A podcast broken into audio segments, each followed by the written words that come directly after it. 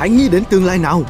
Đến năm 2050, chúng ta sẽ có ô tô bay, mắt kính thực tế ảo tăng cường sẽ thay thế điện thoại, khủng long sẽ quay trở lại, máy in 3D có thể in thức ăn.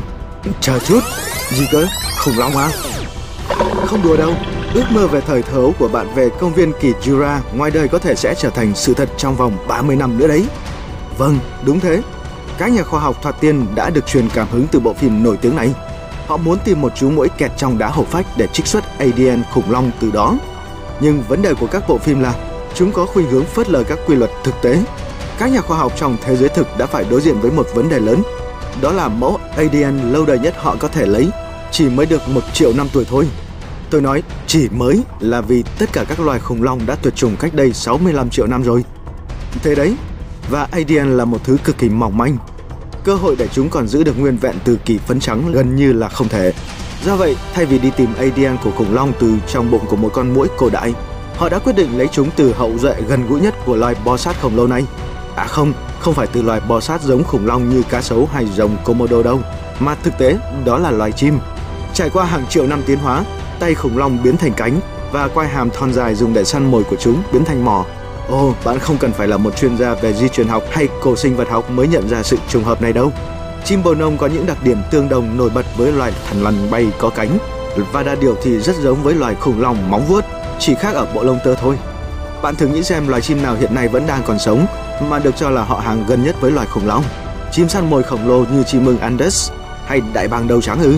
Có thể là chim mưng hoặc chim cát không? Không đâu, loài có liên hệ gần nhất với khủng long mà chúng ta có hiện nay đó là gà.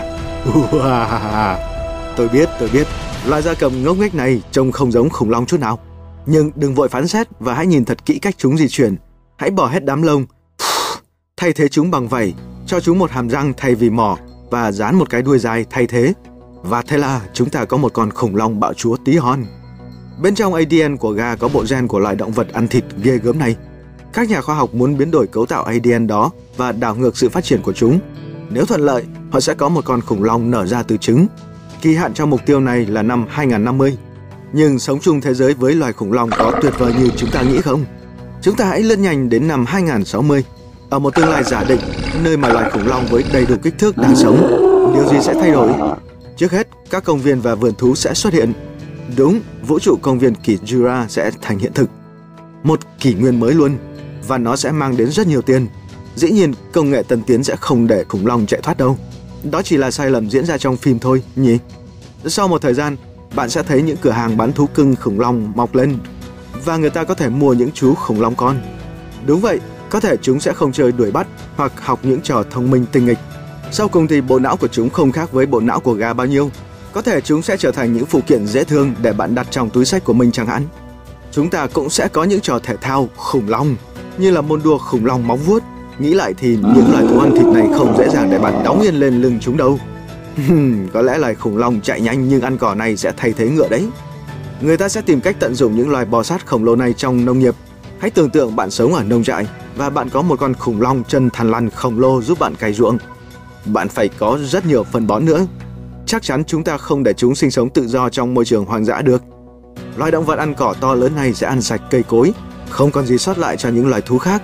Còn đối với khủng long ăn thịt, loài động vật có vú nào có thể sống sót với khủng long bạo chúa, thằn lằn gai và khủng long móng vuốt trong chuỗi thức ăn chứ?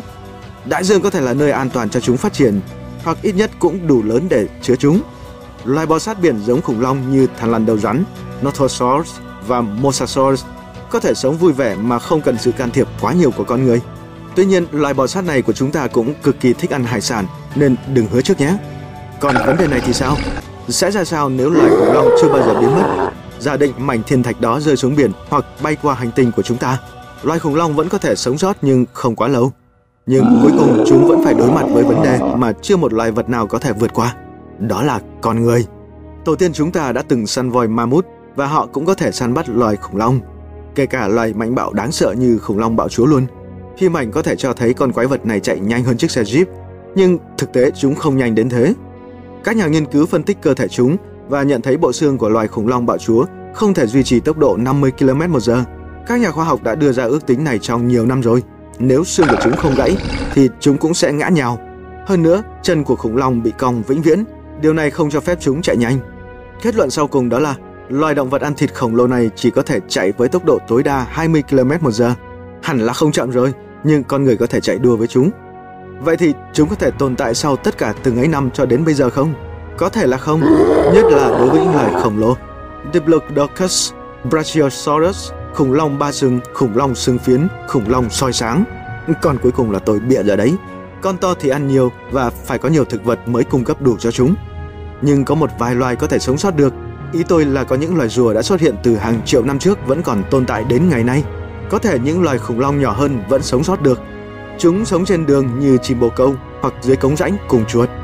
Vài người nghĩ rằng khủng long vẫn còn tồn tại đến ngày nay, chỉ là chúng ta không biết chúng ở đâu mà thôi. Và tôi không nói đến quái vật hồ Loch Ness hay cá mập Megalodon, mà là khủng long thực sự của kỳ phấn trắng. Hãy tìm trên mạng thử xem, bạn sẽ tìm thấy nhiều video về những loài khủng long còn sống sót này đấy. Ha ha. Dĩ nhiên những video này là giả và để chứng minh thì rất dễ. Đây là sản phẩm của công nghệ mô phỏng hình ảnh bằng máy tính CGI, rất giống với những gì bạn xem trên phim ảnh. Điều thú vị là chúng ta thực sự không biết khủng long trông như thế nào, chúng kêu ra sao. Tất cả những gì chúng ta có chỉ là bộ xương của chúng. Chúng có lông không? Da chúng màu gì? Chúng gầm gừ như sư tử hay kêu túc túc như gà? Tôi đoán là chúng ta phải đợi đến năm 2050 để nghe và thấy tận mắt loài siêu thần lần này.